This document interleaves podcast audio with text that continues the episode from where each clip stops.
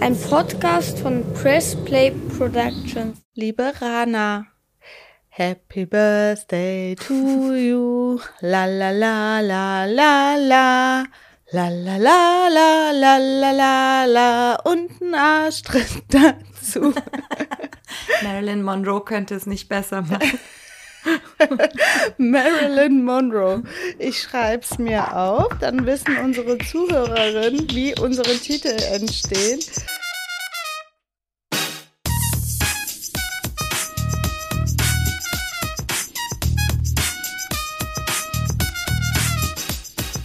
Wer es nicht mitbekommen hat, du bist gestern 40 Pfirsich geworden.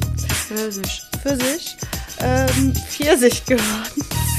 Du siehst auch aus wie ein richtig äh, glatter, feinhäutiger Pfirsich. Und du bist schon Pfirsich. Ist das nicht toll? Ist Welche Produkte Wahnsinn? benutzt du? Was tust du BB. für deine Schönheit?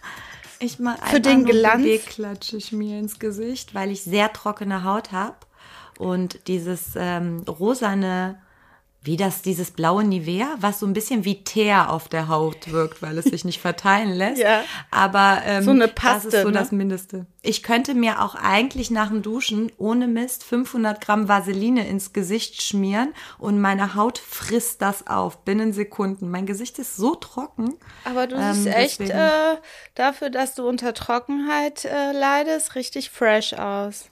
Mensch. Vielen Dank, vielen Dank. Worüber sprechen wir heute, liebe Rana? Bevor wir das sagen, sagen wir Hallo und herzlich willkommen zu unserer 52. Folge Kurzer Prozess, ein juristischer Rundumschlag mit dir Elissa Chartic-Bär. und mit mir, Talaye Bagheri. Hallo Rana. Ja, schön, Hallo, dass du Elissa. das nochmal gesagt hast. Ich hätte es jetzt glatt im Nachsuff vergessen. Heute Wirklich? sei dir einiges verziehen. Ich bin sehr stolz auf dich. Du hast wacker durchgehalten.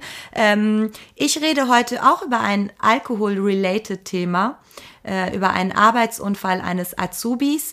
Äh, anlässlich dessen möchte ich dir und unseren Zuhörerinnen kurz und prägnant erklären, was Arbeitsunfälle sind, was man so für Leistungen bekommt und ein paar skurrile Fälle dazu. Erstaunlich, wie die Gerichte das entscheiden.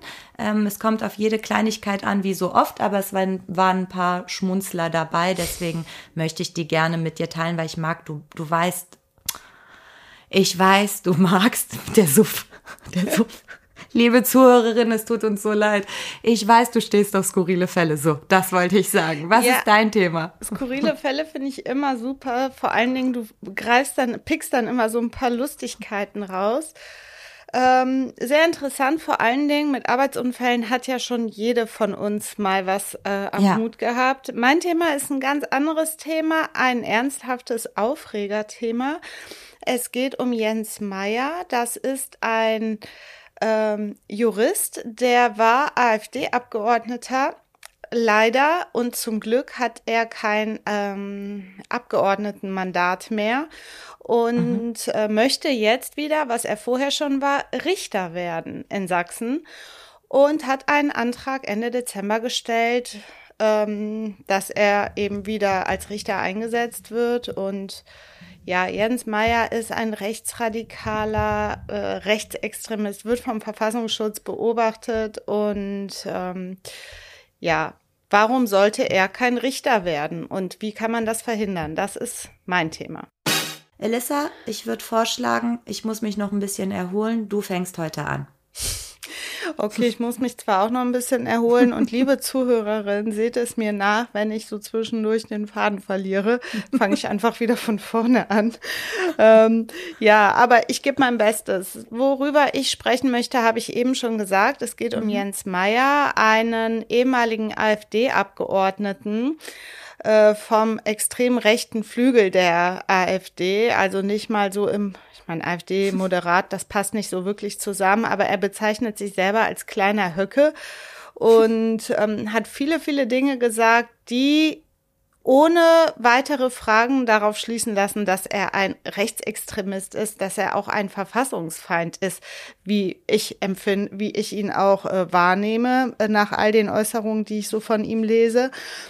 Und ähm, ja, er ist jetzt nicht mehr AfD-Abgeordneter und möchte zurück in die sicheren Gefilde des Beamtentums und möchte Richter werden. Deswegen mhm. hat er einen Antrag Ende Dezember gestellt ähm, dass er wieder als Richter eingesetzt wird. Seitdem ist totaler, äh, ja, totales Chaos im ähm, sächsischen Justizministerium angesagt, weil man das natürlich auch vermeiden möchte, dass jemand mhm. wie Jens Meyer wieder Richter wird.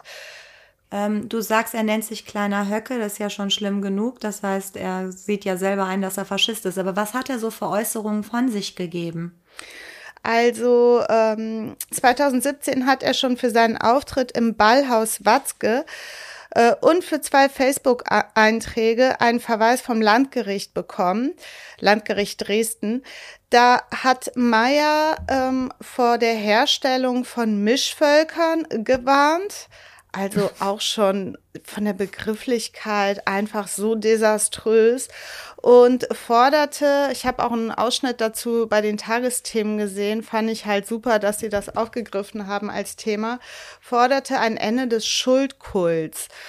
Ähm, auch eine ganz klare Ansage von ihm, ähm, was seine rechtsextreme ähm, Position anbelangt und hat dafür einen Verweis äh, bekommen 2017 im Sommer 2017 und Ende Oktober 2017 wurde Meyer Bundestagsabgeordneter. Und um diese Phase dazwischen geht es bei diesem Thema auch, weil man sucht natürlich nach Möglichkeiten, nach äh, ja, juristischem Werkzeug, wie man verhindern kann, dass er wieder Richter wird. Denn grundsätzlich hätte er einen Anspruch darauf, wieder nach dem Ruhen des Richteramts äh, als Richter anzufangen. Äh, sag mal bitte kurz mh, den Zuhörerinnen, was du mit Verweis meinst. Das ist ein milderes Mittel Diszi im Disziplinarrecht. Das ist eine Art Verwarnung. Er war also mhm. vorgewarnt, sich gemäßigter zu äußern. Richter und überhaupt Beamte, Richterinnen mhm. und überhaupt Beamtinnen ähm, sind aufgrund ihres Abhängigkeitsverhältnisses zum Staat. Es sind ja Staatsdiener letztlich, mhm. natürlich im, im Geiste unabhängig und sind auch dazu berufen, unabhängig Recht zu sprechen, neutral mhm. zu sein, Neutralitätsgebot, das kennen wahrscheinlich viele als Begriff. Es gibt auch ein Mäßigungsgebot für äh, Richterinnen und Richter. Also die dürfen mhm. natürlich eine politische Haltung haben, das ist ja ganz klar. Es ist äh, steht ja jedem frei. Aber in der Art und Weise der Äußerung nach außen hin gibt es eben dieses Mäßigungsgebot, dass man sich nicht radikal, ob in die eine oder andere Richtung äußert und den Anschein erweckt, äh, man würde nicht neutral sein, man würde mhm. gegen die Verfassung sein und äh, so weiter und so fort. Also jeder kann sich ja sinngemäß was darunter vorstellen. Und äh, in dieser Zeit zwischen Spätsommer und Herbst 2017, wo Meyer noch Richter war, offiziell, mhm. hat er trotz dieser Verwarnung, die er erhalten hat, sich nicht besonders davon abschrecken lassen und äh, hat also noch weitere einschlägige Aussagen nach diesem Verweis getätigt. Mhm. Zum Beispiel? Zum Beispiel, ähm, ja, Anfang September 2017 gab es, ähm, jetzt nur mal als ein Beispiel, ich nenne dir gleich mhm. noch einige andere, gab es eine ZDF-Wahlsendung, wo ähm, AfD-Spitzenkandidatin damals für den Bundestag Alice Weidel äh, vorzeitig die Runde, wie nennt man das, entlassen hat, ne? Äh, verlassen. Äh, verlassen. Sorry. Das war so ein Beispiel. Hallo. Hallo. Ein paar Synapsen sind auf jeden Fall weg. Jedenfalls hat er dann einen Facebook-Post abgelassen, nämlich GEZ, mhm. alles groß geschrieben, GEZ abschaffen, Slomka entsorgen. Also der Begriff entsorgen allein schon. Ja. Ähm, also selbst GEZ abschaffen ist ja etwas, was gegen die Verfassung verstößt, weil diese Rundfunkgebühren sind ja nun mal auch irgendwie äh, von äh, gesetzlich äh, verankert. Vor allem äh, müsste ich jetzt nochmal nachgucken, ob es damals noch GEZ war oder schon Rundfunkbeitrag. So. Das sind ja sogar kluge Köpfe bei der AfD, schaffen es ja immer noch nicht, das verdammt noch eins auf, in den Griff zu bekommen, das richtig zu bezeichnen. Naja, kluge, kluge Köpfe, Köpfe, in Anführungsstrichen. sagen ja, wir ja. mal in Anführungsstrichen. Ja, richtig. Aber Slomka entsorgen ist natürlich ein absolutes No-Go. Entsorgen tut man Müll, äh, Schrott, Abfälle und schon im Zusammenhang mit Renate Künast haben wir fest oder wurde festgestellt, dass das also nicht mehr im zumutbaren Bereich ist. So muss sich mhm. niemand nennen lassen oder es muss sich niemand entgegenhalten lassen. Ähm, rechtlich, ach so, hier steht sogar, rechtlich ist das eben vom Landgericht Berlin 2020 so eingeordnet worden. Ich kann dir das mal oder unseren Zuhörerinnen zitieren, wie die Richter das damals äh, gesehen haben bei Renate Künast, entsorgen. Ne? Es geht um diesen Begriff, sei eine An oder ist eine Anspielung an die Vernichtung von Menschen mhm. während des Nationalsozialismus und ein Angriff auf die Menschenwürde der Antragstellerin in dem Sinne, dass ihr die personale Würde abgesprochen, sie als unwertiges Wesen beschrieben werde. Selbst wenn unterstellt wird, die Kommentare dienten der Kritik an der in dem Posting zum Ausdruck gebrachten Position, so steht aufgrund der Beschränkung allein auf die Forderung der Antragsteller zu entsorgen, die eher herabsetzende Wirkung der Äußerung und die von diesen ausgehende Aggressivität derartig im Vordergrund, dass eine etwaige beabsichtigte Kritik vollkommen in den Hintergrund tritt. Also es gibt eine klare Ansage vom Landgericht Berlin äh, im Zusammenhang mit Entsorgen. Und ähm, davon, ich meine, die kennt Maya schon, äh, davon gehe ich aus. Er setzt diese Begriffe ja nicht aus Versehen zufällig nee. ein. Wobei das behaupten die ja im Nachgang. Wahrscheinlich ist er dann ausgerutscht auf der Tastatur und hat ENT und Sorgen getippt. So hat's ja mal die, wie heißt die andere Schnalle bei denen? Weidel. Nicht Weidel, die, die Storch. Die so. hat doch auch, äh, Flüchtlinge sollen an der Grenze erschossen werden und hat dann gesagt, sie sei auf der Maus ausgerutscht und habe das geschrieben. Ja, ist klar. Also Alexander Gauland, auch ein AfD-Kollege von äh, Meyer, hat nur einige Tage vorher eine türkischstämmige Integrationsbeauftragte der Bundesregierung äh, ähm, ähm, äh, beschimpft, indem er gesagt hat, man solle sie in Anatolien entsorgen. Ne, das hat er nur ein paar Tage vorher gemacht. Das scheint also gang und gäbe zu sein bei der okay. AfD, so äh, zu sprechen und sich so über Menschen zu äußern.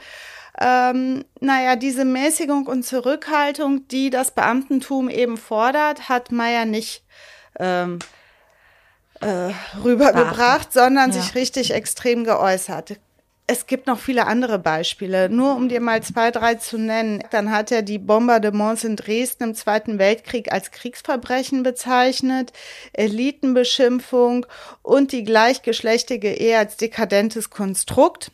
Dann hat er noch, das war so rhetorisch ganz clever gemacht, auf einer äh, Veranstaltung ähm, seine Anhängerschaft im Publikum, die ja natürlich das gleiche Gedankengut teilen wie er, gefragt, ähm, ich zitiere mal, ich frage euch, wie nennt man denn Politiker, die andere Interessen, aber nicht die Interessen der eigenen Bevölkerung, wie nennt man die? Hat er seiner Zuhörerschaft zugerufen und die natürlich alle äh, geschrien und skandiert, Volksverräter, Volksverräter. Mhm. Also da hat er sich das quasi durch diesen rhetorischen Kniff zu eigen gemacht, ohne es selber auszusprechen. Ja, das Aber, machen die ja oft, ne? Gerade Rechte. Ja, das soll so, äh, möchte gerne. Und dann sagen die ja immer, sein. wir stellen ja nur Fragen. Ja. Wo du denkst, ja. Also, wenn du natürlich Suggestivfragen stellst, dann gibst du ja die Antwort vor. Was am heftigsten finde ich ist, also oder eins der heftigsten, eine der heftigsten Aussagen von ihm ist im April. Da hat er 2017 trat er bei einem Vortragsabend des rechtsextremistischen Compact Magazins auf. Da gab es mhm. auch eine Videoaufnahme dazu, die ist dann aber hinterher verschwunden. und nie wieder aufgetaucht. Da hat er wohl gesagt, Breivik, dieser Massen, rechtsextreme Massenmörder mhm. aus Norwegen, ist aus Verzweiflung heraus zum Massenmörder geworden. Also hinterher hat er versucht, das zu relativieren, dass er natürlich seine Taten verurteilt und so weiter, aber er ja nur sagen wollte, bla, er hat halt bla, nur sehr viel Empathie mit einem Massenmörder. Schön. So ungefähr. Also, wir stellen fest, es ist ein ganz schlimmer Typ. Ähm, er ist rechtsextrem, er hat nichts auf äh, dem äh, Richterpult verloren und muss auf jeden Fall oder darf auf keinen Fall Recht sprechen, denn wir alle müssen uns natürlich bei den Richtern und Richterinnen auf Neutralität verlassen. Ich möchte dem oder du mit deinem. Migrationshintergrund, äh, Look und Namen und ich auch und weiß ich nicht, ein schwarzer Angeklagter. Menschen mit Behinderung, äh, schwule Menschen, lesbische Menschen, äh, non-binäre Menschen, keiner will dem gegenüberstehen. Es ist ein Faschist, es ist ein und ein Arschloch. Das natürlich auch. Wie auch immer, jetzt ist die Frage, wie kann man das verhindern? Es gibt natürlich, ähm, wie das so häufig ist, eine Zuständigkeitsdebatte. Wer ist zuständig dafür zu entscheiden, wie es mit Meier weitergeht? Das sächsische Justizministerium sagt, wir können kein Disziplinarverfahren einleiten, denn nur der Dienstvorgesetzte kann das. Und da Jens Meier noch nicht einem Gericht zugewiesen wurde, liebe Zuhörerinnen, mhm. seht es uns nach, es ist jetzt so ein bisschen förmliches ähm, hin und her, aber ich versuche es mal ähm, ganz kurz und pragmatisch zu erläutern. Ähm, dadurch, dass Meier noch nicht einem Gericht zugewiesen wurde, gibt es auch keinen Gerichtspräsidenten, der als ähm, Dienstherr über eine Dienstaufsichtsbeschwerde zu entscheiden hat. Er müsste also erstmal jemanden zugewiesen werden. Deswegen sagt, mhm. sagt das Justizministerium, wir sind nicht zuständig. Ähm, dann gibt es noch das Instrument, das es noch nie in Deutschland gab, also es wurde noch nie angewendet, die sogenannte Richteranklage ist in der Verfassung und auch in den Landesverfassungen geregelt, hat extrem hohe Hürden, äh, die überwunden werden müssen. Also die Voraussetzungen sind wirklich äh, total hoch für diese Richteranklage. Und das wird aber jetzt auch diskutiert. Ist das denn möglich? Dafür braucht man eine Zweidrittelmehrheit. Und dann muss noch das Bundesverfassung, also eine Zweidrittelmehrheit des Parlaments, Landesparlaments. Mhm. Und dann muss auch noch das Bundesverfassungsgericht darüber entscheiden, ob die Richteranklage dann Erfolg haben wird oder nicht. Das und diese Richteranklage ist wie eine reguläre Anklage, also der Staatsanwalt oder wie halt, stellt man sich das vor? Es gibt halt keine Vorbildverfahren zu dieser Richteranklage, okay. weil es gab es wirklich noch nie in der gesamten Geschichte gab es noch keine Richteranklage, denn vieles wird natürlich über die Dienstaufsichtsbeschwerde mhm. äh, gelöst mit Verwarnung und aus dem Dienst nehmen. In dem Fall ist er ja noch nicht im Dienst. Darum mhm. geht es ja. Er soll auch nicht in den Dienst kommen. Ähm, und deswegen überlegt man, geht es mit der Richteranklage? Aber dafür braucht man eben diese Mehrheit. Es gibt zum Beispiel aus der CDU-Fraktion einige, die sagen, ähm, das ist nicht das richtige Instrument, sondern das Justizministerium ist doch zuständig. Es gibt auch ähm, Juraprofessoren, die sich dazu äußern und sagen, doch, doch, ähm, äh, die Justizministerin Katja Mayer kann ihre Verantwortung hier nicht zurückweisen. Sie ist dafür zuständig. Also es gibt da auch so politische Interessen hin und her. Keiner will sich diesen Schuh anziehen und vielleicht auch scheitern.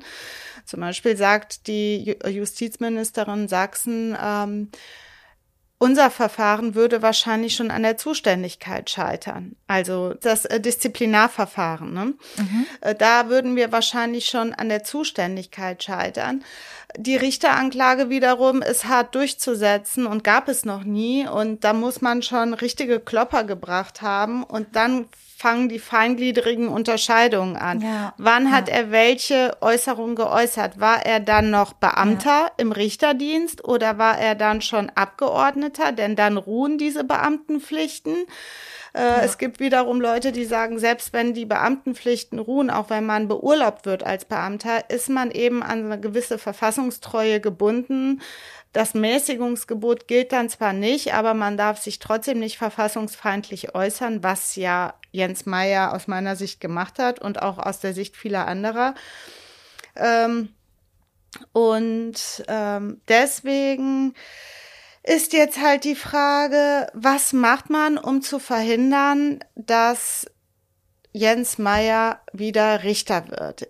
Ich habe jetzt dazu viel gelesen und just heute Morgen im Halbsuff habe ich dann eine Nachricht bekommen, dass man wohl eine Lösung für das Problem gefunden hat.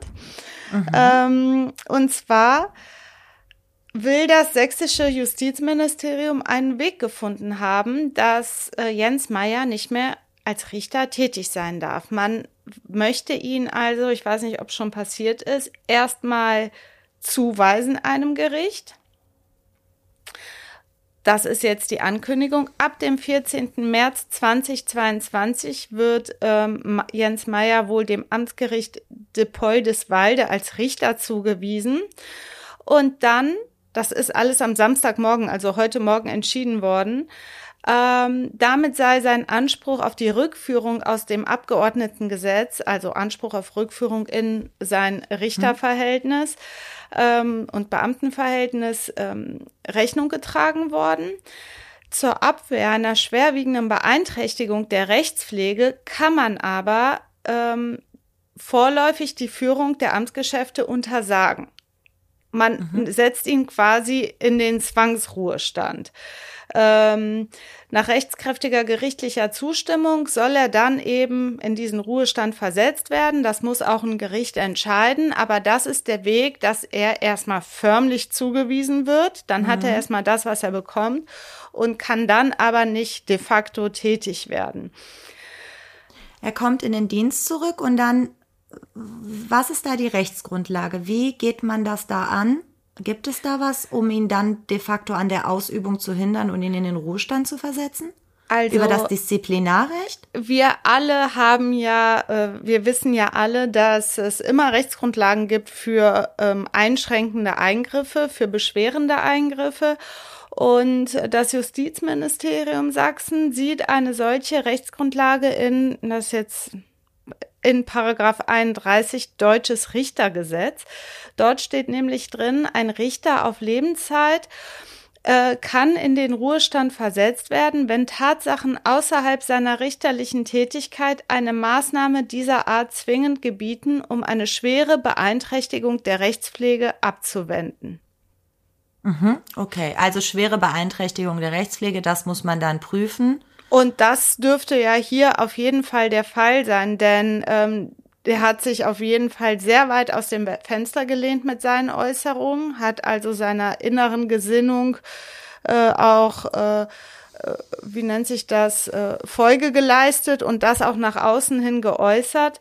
Und ähm, die Justiz oder das Justizministerium sieht eben in dieser Möglichkeit ähm, die äh, Chance, die schwerwiegende Beeinträchtigung der Rechtspflege und das Vertrauen auch in die Justiz abzuwenden. Denn wie wir eben gesagt haben, wenn da, weiß ich nicht, irgendwer sitzt, der, äh, wo du weißt, von vornherein, das ist ein Feindbild für Jens Meyer. Er wird sich nie von seiner inneren Haltung die so radikal ist, distanzieren können. Man vertraut ihm nicht, dass er dort Recht spricht. Also es wird natürlich, würde es Befangenheitsanträge hageln und noch und nöcher. Es würde wirklich für große Skandale wahrscheinlich sorgen. Ähm, egal, äh, was er, wie er sich äußert. In jedem Move von ihm würde man wahrscheinlich ähm, den Ausdruck seiner inneren Gesinnung sehen. Und ich habe äh, jetzt mal eine Frage da in äh, wenn ich mal reingrätschen ja. darf.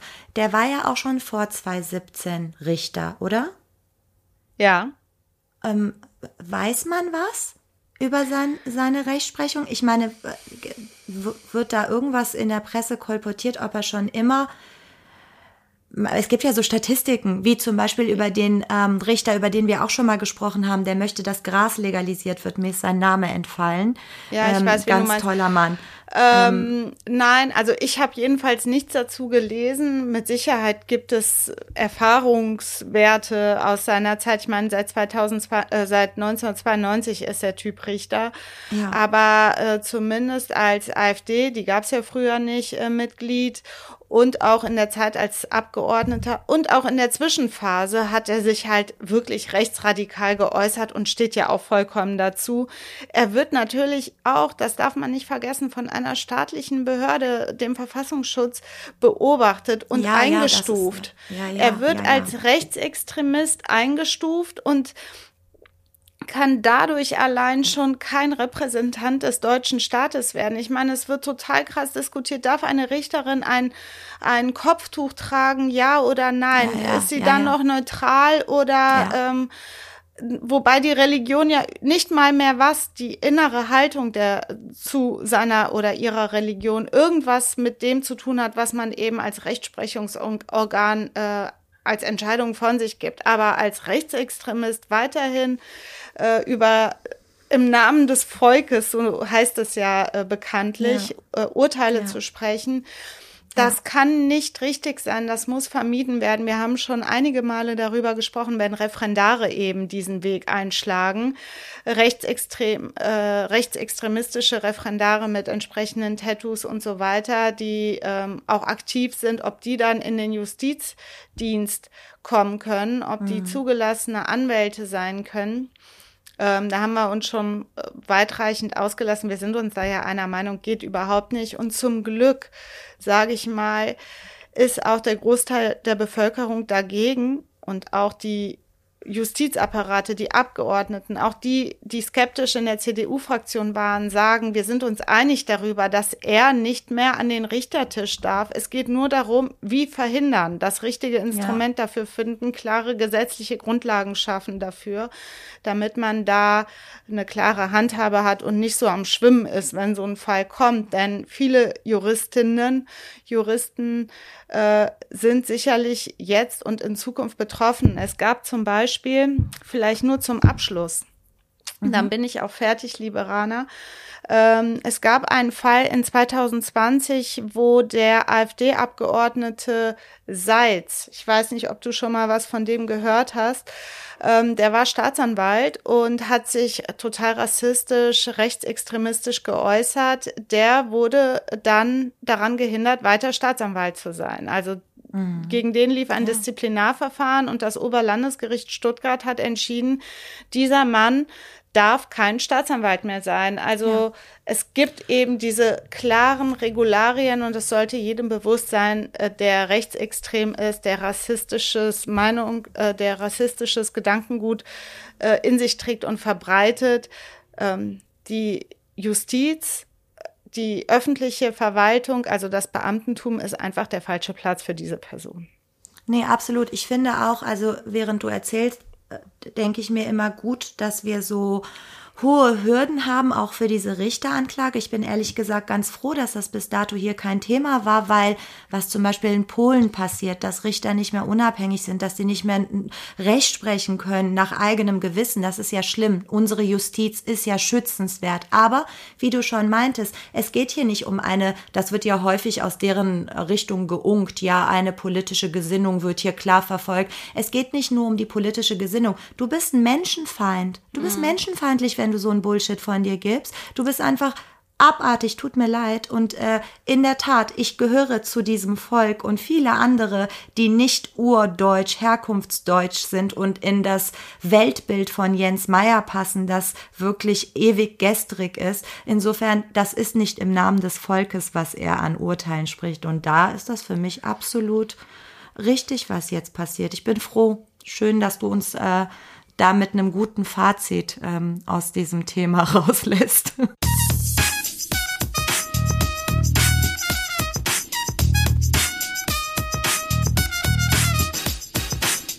So, ich muss jetzt mal einen Schluck Apfelsaftschale trinken.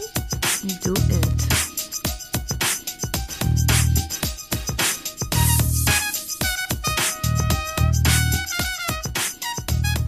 Wieder du das Aufregerthema, ich das Service-Thema. Wie so oft. Wir, wir holen euch ab, Leute. Nach dem Podcast wisst ihr halt einfach A, wie ihr auf einer Party quatschen könnt und B, wie ihr euch verhalten müsst juristisch. ähm, das ist so der Anspruch des kurzen Prozesses. Also, ähm, ich möchte gerne einsteigen. Wir haben ja eben kurz gesprochen, da hast du ja auch gesagt, was ist das nochmal, was kriegen wir da für Leistung? Dich und mich betrifft es nicht. Wir sind nicht abhängig beschäftigt, ähm, also nicht der gesetzlichen Unfallversicherung zuzuordnen. Wir könnten uns privat versichern, mhm. aber wir leben so am Limit wir machen das nicht. Ne? Wir gucken, was passiert und ähm, sind dann auf andere Weise hoffentlich vorge äh, haben vorgesorgt. Aber ähm, was gilt als Arbeitsunfall und was ist diese gesetzliche Unfallversicherung? Also Mitarbeiter eines Unternehmens, aber auch Schüler, Studenten, ehrenamtlich tätige Personen und pflegende Anhö Angehörige sind im Rahmen ihrer Tätigkeit gegen Unfälle versichert. Das mhm. muss man einfach wissen. Ähm, bewegt sich ein Arbeitnehmer auf dem Betriebsgelände oder erledigt dienstliche Aufträge äh, und verletzt, verletzt sich, handelt es sich um einen Arbeitsunfall. Ähm, wenn Ziel des Weges eine private Aktivität ist, wie das Essen in der Kantine oder der Toilettengang, dann endet der Versicherungsschutz. Äh, sobald der Arbeitnehmer diese Räumlichkeiten betritt, also Kantine und Toilette. Warum? Echt? Ja, weil ähm, weder der Besuch der Toilette noch der Kantine stehen im direkten Zusammenhang mit der versicherten Tätigkeit. Obacht. Das ist aber, das finde ich falsch. Deswegen, äh, nicht mal der Klobesuch. Ja, Klobesuch hat nicht? nix. Nein, also der Weg zum Klo kann noch ausnahmsweise da reingehören, aber betrittst du die Toilettenkabine, rutschst aus und äh, brichst dir den Arm, dann ist das nicht im Rahmen der gesetzlichen Unfallversicherung versichert, sondern da muss deine Krankenversicherung greifen. Was für eine ähm, Haarspalterei, ey. Das ist doch ein einheitlicher Lebens, das ist doch wirklich ein einheitlicher Lebenssachverhalt. Dass du, wenn du auf der Arbeit bist, auch aufs Tü musst. Ja, das ist so wie im Strafrecht Tateinheit. Man macht alles so in einem Rutsch. Ja, äh, wo du gerade das wundervolle Wort sagst, Haarspalterei gibt es hier wirklich viel. Also es ist wirklich auch zu den gleich, wenn ich die skurrile Fälle nenne, äh, wirklich viel Abwägung, viel so im Gesamtkontext, was Juristerei sowieso immer ist, aber hier nochmal eine Ecke mehr. Ähm, also das ist hinlänglich entschieden, ne, dass du auf dem Klo und so nicht versichert bist.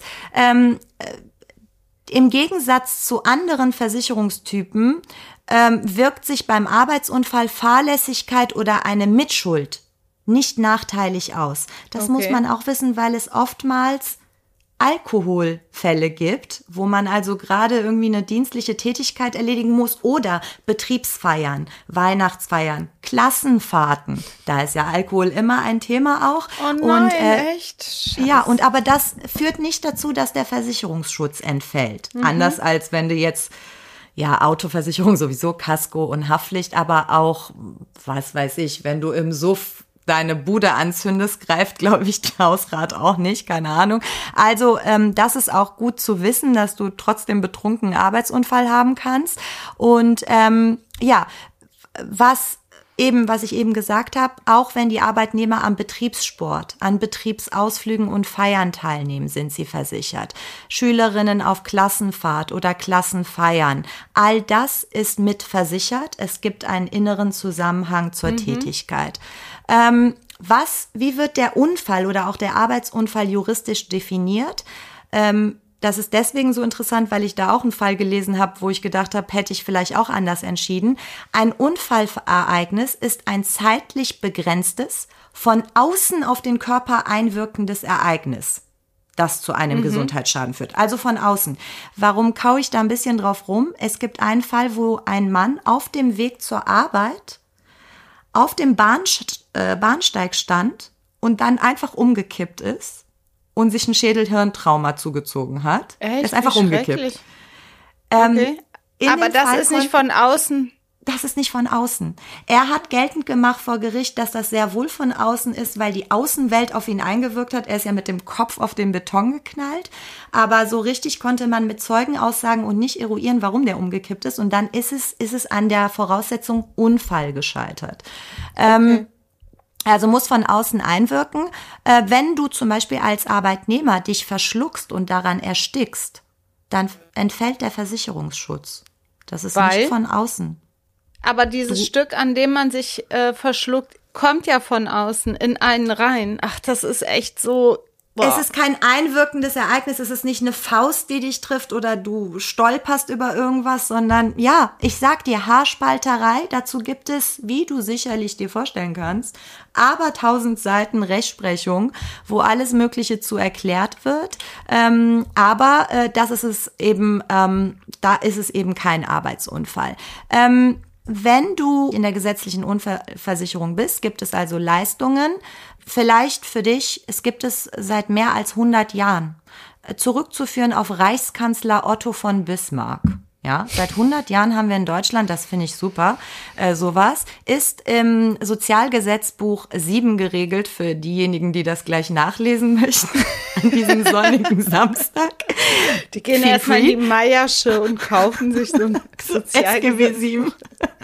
Es gibt zwölf Leute, ja. Heute, heute mal die sieben, die nächsten Wochen die anderen.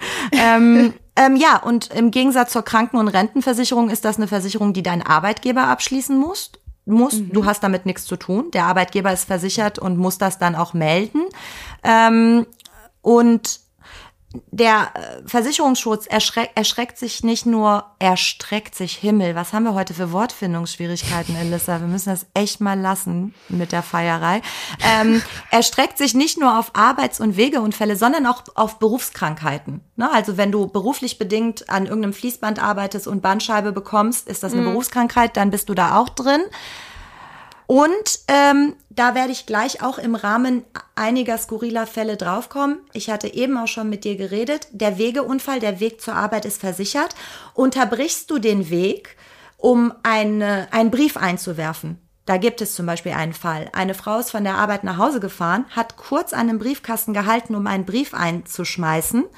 Dann ist das ihr eigenes Auto ihr über den Fuß gerollt und hat so massive Verletzungen an der Fußwurzel verursacht. Und da hat das Gericht gesagt, nein, kein Arbeitsunfall, weil du hast deinen Arbeitsweg kurzfristig unterbrochen für eine private Tätigkeit.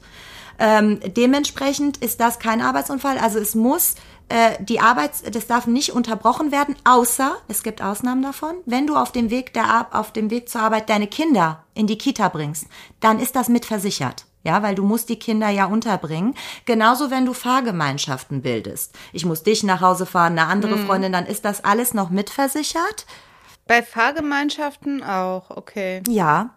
So, ähm, und die gesetzliche äh, Unfallversicherung hat den Auftrag, nach Eintritt eines Versicherungsfalles den Verletzten, seine Angehörigen oder Hinterbliebenen zu entschädigen. Dazu gehören je nach Einzelfall medizinische und berufliche Rehabilitation sowie die Auszahlung von Übergangsgeldern und Renten. Ne, Also es gibt Verletztengeld, wenn du sehr äh, schwer verletzt bist, Verletztenrente. Das sind alles Leistungen, die deine Krankenversicherung nicht erbringt. Die zahlt die Heilbehandlungsmaßnahmen, aber die Unfallversicherung geht eben weiter bis zur Rente etc. pp.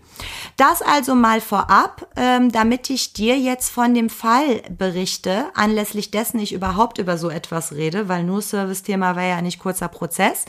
Ähm, es gab zuletzt beim Landessozialgericht ähm, Bavü einen Fall, ähm, da ist ein Jugendlicher, ein 17-jähriger Azubi von einem Dach gefallen. Ähm, Oh je. was war genau passiert? Ja. Ähm, der 17-Jährige macht, macht eine Ausbildung zum Fachpraktiker Hauswirtschaft. Ich weiß Okay. nicht genau, was das ist. Interessant fand ich, dass er der einzige Junge in der Klasse ist. Alles andere waren Mädels. Im Rahmen dieser Ausbildung fand in einer Jugendherberge eine Einführungsveranstaltung für alle Auszubildenden statt. Ähm, und er war eben der einzige Mann. Als sich am ersten Abend äh, des Seminars alle in ihre Zimmer verzogen, war er auch dabei und hat mit den Mädels heimlich Alkohol konsumiert. Das Gericht hält fest, dass der Azubi zwei Wodka O sich einverleibt hat. So genau hat man den Sachverhalt eruiert. Ähm, und dann besuchte er erlaubterweise eben die Mädchen im Nachbarzimmer. So, um 23 Uhr war Zapfenstreich, alle mussten in ihr Zimmer zurück und der Junge hat aber zu den Mädels gesagt, Leute, ich komme gleich wieder. Ja. Ich finde schon einen Weg. Und die haben sinngemäß was gesagt, nee, traust du dich eh nicht, machst du eh nicht. ah, dann war er Ähm, herausgefordert, ne? Er war herausgefordert, ja, in seiner Männlichkeit. Ähm, Und er ist dann, als der, der Ausbilder und so seine Runde gedreht hatte und alle waren in ihren Zimmern, ist er eben aus dem Zimmer raus, übers äh, Fenster aufs Dach geklettert und ist dann von dort acht Meter in die Tiefe gestürzt. Alter, das ist ja. heftig. Das acht ist heftig. Meter. Acht Meter. Er hat Was? sich massive Verletzungen zugezogen, unter anderem am Becken, an der Wirbelsäule und am linken Arm. Boah, heftig. Und ja, und ah. jetzt massive Bewegungseinschränkungen auch des linken Arms, ne? Also richtig Dauerschäden. Mhm. Acht Meter ist nicht wenig. Ja, ich meine, ein, ein wirklich ein Segen, ein Glück, dass er überhaupt lebt. Ja, ja, absolut. Als 17-Jähriger mal ebenso. Ähm, die Berufsgenossenschaft BG, einer der äh, größten äh, Unfallversicherer, hat ihm zwar erstmal einen Vor Vorschuss gezahlt ähm, an Verletzengeld, wollte das aber eben zurück, weil sie gesagt haben, das ist kein Arbeitsunfall. Ähm, der Entschluss, durch das Fenster zu den Mädchen, Mädchen zu klettern, Mädchen, da war ein bisschen das Kölsche drin, äh, stehe grundsätzlich in keinem Zusammenhang mit der Tätigkeit als Teilnehmer der Ausbildung. Was sagst du dazu? Doch, muss umfasst Warum? sein. Tateinheit, einheitlicher Lebenssachverhalt, die sind eben auf einer berufsbedingten Veranstaltung äh, und das gehört für mich zu diesem Lebenssachverhalt dazu. Ist das richtig? Absolut richtig du und das Landessozialgericht Barbie. Der Spruchkörper und ich. Also nicht nur du und das OLG Frankfurt von vor zwei Wochen, sondern auch du und Barbie. Ähm, ja, ähm, der 17-Jährige ist vors Gericht gezogen. Das Sozialgericht erste Instanz hat ihm Recht gegeben und den Sturz als Arbeitsunfall anerkannt. Ähm, die Berufsgenossenschaft ist dagegen in Berufung gegangen und das Landessozialgericht hat gesagt, nee, ist richtig, ist ein Arbeitsunfall. Der Mann sei als Teilnehmer der Ausbildungsmaßnahme während eines Einführungsseminars unfallversichert gewesen und zwar bei allen Verrichtungen, die im inneren Zusammenhang mit der Ausbildung liegen. So, jetzt will man erstmal sagen, es gibt ja eigentlich keinen inneren Zusammenhang zu der Ausbildung, wenn du abends um 23 Uhr mit den Mädels Alkohol konsumierst. Aber das Gericht guckt sich natürlich wieder diesen Gesamtsachverhalt an und sagt, der Sturz sei Folge der alterstypischen Unreife und des in dem Alter typischen gruppendynamischen Prozesses, der durch den maßvollen Alkoholgenuss in Gang gesetzt wurde. Ähm, das heißt, es betrachtet eben alles das, was hier eine Rolle spielt und sagt, natürlich ist diese Kletterei unvernünftig, aber sie ist nicht fernliegend. Mhm. Ne? Dass du als 17-Jähriger bei so einem in der Jugendherberge ich meine 17, ne? Ja. Wenn ich mir angucke, was wir noch in der 12. Klasse auf irgendwelchen Klassenfahrten veranstaltet haben, ist das wirklich ähm, noch glimpflich, was hier passiert ist. Und ähm, die Mädels hätten ihn ja so ein bisschen mit ihrem Unglauben auch provoziert und ihn in Zugzwang gesetzt und ähm, dass er eben vermeiden wollte, eine Aufsichtsperson auf dem Flur zu sehen, ist auch naheliegend. Und alles in allem kommen die und sagen, ist zwar unvernünftig und leichtsinnig gewesen, aber nicht komplett fernliegend. Deswegen innerer Zusammenhang zu der Ausbildung und dementsprechend auch ähm, äh, hier ein Arbeitsunfall. Ja. Und jetzt komme ich zurück auf das, was ich eben gesagt habe mit der Fahrlässigkeit und dem Alkohol. In der Hausordnung der Jugendherberge war Alkoholkonsum untersagt. Das ändert aber nichts daran, dass, ähm, dass das hier trotzdem ein Arbeitsunfall ist. Im Übrigen hätte keiner ihn als betrunken beschrieben. Ne? Also okay. er war, hatte zwei Wodka O. Das ist völlig ähm, noch äh, im Einklang zu bringen. Ähm, das ist kürzlich entschieden worden aus meiner Sicht auch kurios. Ne? Also man meint ja. erstmal, das hat damit nichts zu tun, aber du wusstest, dass das miteinander im Zusammenhang steht. Natürlich. Nicht alle haben das so. Also ich habe es nicht gedacht. Und jetzt möchte ich dir nur zum Abschluss ein paar kleine skurrile Anekdot. Fälle mitgeben. Du sagst mir Arbeitsunfall oder nicht Arbeitsunfall. Ja, okay. Zwei Sachen mit Tieren weil ich ja auch Hapo hab und du und Hapo gestern ja ein Herz und eine Seele wart.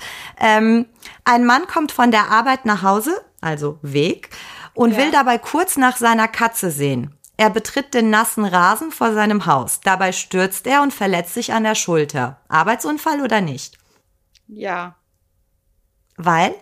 Gehört auch für mich zu einem Lebenssachverhalt. Äh, zum Nachhausekommen gehört auch mal nach dem Rechten sehen, vielleicht ums Haus herum oder so dazu. Man ist ja nicht Okay. dann dazu gezwungen, durch die Tür durchzugehen und dann erst endet das äh, in dem Moment, sondern äh, es gehört doch so zu den typischen Verhaltensweisen, wenn man nach Hause kommt, auch mal zum Briefkasten zum Beispiel zuerst zu gehen. Oder Okay. Bevor ich kurz zu vorgreife, checken. Ja, was du guckst schon so, ne? Also Ich nenne dir noch den anderen Fall. Da will ich auch deine Einschätzung und dann löse ich es auf. Dö, dö. Okay. Ähm, ein Versicherungsvertreter will morgens zur Arbeit. Wie immer pfeift er kurz seinen Hund ran, um sich zu verabschieden von seinem Hund. Großer Hund. Er pfeift. Dieses Mal schafft der Hund es nicht zu bremsen, rennt gegen den Halter und er verletzt sich. Arbeitsunfall oder nicht? Ja, ich Dim, bin halt dim, pro dim, Arbeitnehmer, ne? Arbeitsunfall. So, sehr schön. Richtig. Der, der Katzenfall, liebe Elissa, hat das Gericht entschieden, nein, kein Arbeitsunfall. Die Katzensuche sei Privatsache und deshalb nicht gesetzlich versichert. Die Hundesache ist aber ein Arbeitsunfall, weil der Vertreter habe sich auf dem Weg zur Arbeit befunden, die Verabschiedung von seinem Hund sei nur eine geringfügige Unterbrechung des Arbeitsweges gewesen. Da siehst du wieder die Unterschiede. Die Ja. Katze zu suchen ist Privatsache, aber dass du dich vom Hund verabschiedest, Mhm. ist keine Privatsache, weil nur geringfügig unterbrochen. Warum ist dann der Brief beim Briefkasten? Also, es Ja. sind immer viele, viele Kleinigkeiten, die wir natürlich so kurz, wenn wir im kurzen Prozess darüber sprechen, nicht komplett darlegen können. Aber die Gerichte haben halt eine Bandbreite an Ja, Indizien. ja, ja, ja, ja, verstehe. Ähm, ja, aber du siehst oder wir sehen mal wieder wirklich, wie kleinstteilig die Überlegungen dann sind und natürlich auch so ein bisschen äh, lösungsorientiert. Äh, man hat so eine bestimmte, so stelle ich mir das vor, Lösung vor Augen und dann muss das auch so ein bisschen dahin äh, äh, argumentiert werden. Das dürfte sicherlich auch eine Rolle spielen. Wie auch immer, man steckt nicht drin. Ich hätte jetzt gesagt, bei beiden ist ein Arbeitsunfall, aber ähm, auch die andere Sichtweise ist, wenn du es mir so schilderst, vertretbar. Klingt halt vertretbar. schlüssig. Das ist es Beides eben. Es klingt muss schlüssig. vertretbar sein. Genau. Ja. Ähm, ein ähm, Fall, der mir wirklich ins Auge gefallen ist, ein Beamter äh, ist während seiner Dienstzeit eingeschlafen auf seinem Stuhl. Ähm, dann ist er abgerutscht im Schlaf, auf den Boden gefallen, hat sich die Nase gebrochen. Der hat sich einfach die Nase gebrochen. Das Einschlafen eines Beamten ist berufsbedingt ganz typisch. Auf Das ist witzigerweise immer das, was alle sagen. Was sagst du, Arbeitsunfall oder nicht? Ja, würde ich jetzt sagen. Ja, hat das Gericht auch so gesehen. Die Begründung des Gerichts ist aber überraschend. Die sagen, die gesetzliche Unfallversicherung muss zahlen, wenn ein Arbeitnehmer durch Überarbeitung einschläft und sich dabei verletzt. Also Und hier der Beamte ist Beamter. überarbeitet. Der war be- überarbeitet. Äh, wie wir wissen, muss das halt vor Gericht nachgewiesen werden und glaubhaft gemacht werden. Wahrscheinlich ist ihm das gelungen. Aber es war hier ein Arbeitsunfall, obwohl er einfach äh, im Schlaf umgekippt ist. Also es gibt wirklich, wirklich viele, viele skurrile Fälle. Ähm, nächtlicher Toilettensturz auf Dienstreise. Ein Mann, ein Ingenieur war auf Dienstreise, musste nachts mal raus. Ja, Beim der Weg Aufstehen zur Toilette hast du ja gesagt, ist versichert. Der Toilettengang an sich nicht mehr. Äh, wobei das mit dem Weg zur Toilette, liebe Zuhörerin, will ich mich jetzt auch nicht so ganz aus dem Fenster Okay. lehnen. Müsste ich noch mal gucken. Ihr seht, das kommt auf klar. Aber hier war es so, dass das Gericht gesagt hat, kein Arbeitsunfall aus einem anderen Grund. Ähm, das Gericht begründet die Entscheidung damit, dass der nächtliche Toilettengang in keinem Zusammenhang mit der versicherten Tätigkeit als In Ingenieur stehe. Wohingegen bei allen anderen Fällen sagen die, wenn du auf so einer Betriebsfeier oder Betriebsausflug ist, bist, ist es sehr schwer zu unterscheiden, was privat ist und was betrieblich. Okay. Also, um hier zum Ende zu kommen, es ist nicht einfach. Man muss sich alle Kleinigkeiten des Falles angucken. Es gibt viele, viele solcher skurrilen Fälle. Der Chef ruft an, du verletzt dich, deine Frau ruft an, du verletzt dich. All das ist schon hinlänglich entschieden. Studentenpartys. Ähm, einer ist in der Werkstatt äh, gestürzt und beim Sturz ist seine Hand in das Maul seines Hundes geraten und der hat in dem Moment zugebissen. Also so richtig krasse Sachen. Alter, wo was für ich, ja, Schreck- wo was ich mir auch denke, wie wird das Geschichte. nachgewiesen? Ja, aber wie wird das nachgewiesen? Wie willst du das nachweisen, dass der Hund nicht so gebissen hat, sondern dass du beim Sturz da reingeknallt bist? Wahrscheinlich hatte er Zeugen. Ähm, also, was ich euch sagen will, liebe Zuhörerinnen, wir hoffen natürlich beide, Elissa und ich, dass ihr nie Arbeitsunfälle und Wegeunfälle habt. Aber wenn ihr dergleichen habt, bitte immer zu einem D-Arzt, Durchgangsarzt und dann dem Arbeitgeber Bescheid sagen. Der muss das bei der Unfallversicherung melden und dann gibt es hoffentlich äh, viele, viele Leistungen, damit ihr genesen könnt. Was man aber mh, weiß, wenn man wie wir ähm, der Anwaltstätigkeit nachgeht, wenn es Krieg gibt, dann zwischen BG und Krankenkasse, weil beide sagen nein. Wir sind nicht verantwortlich. Der eine sagt, es ist ein Arbeitsunfall, der andere sagt nein. Dann braucht man immer einen Anwalt. Wir sind im Sozialrecht, deswegen Oder bleibt eine gesund. Anwältin. Oder eine Anwältin, genau.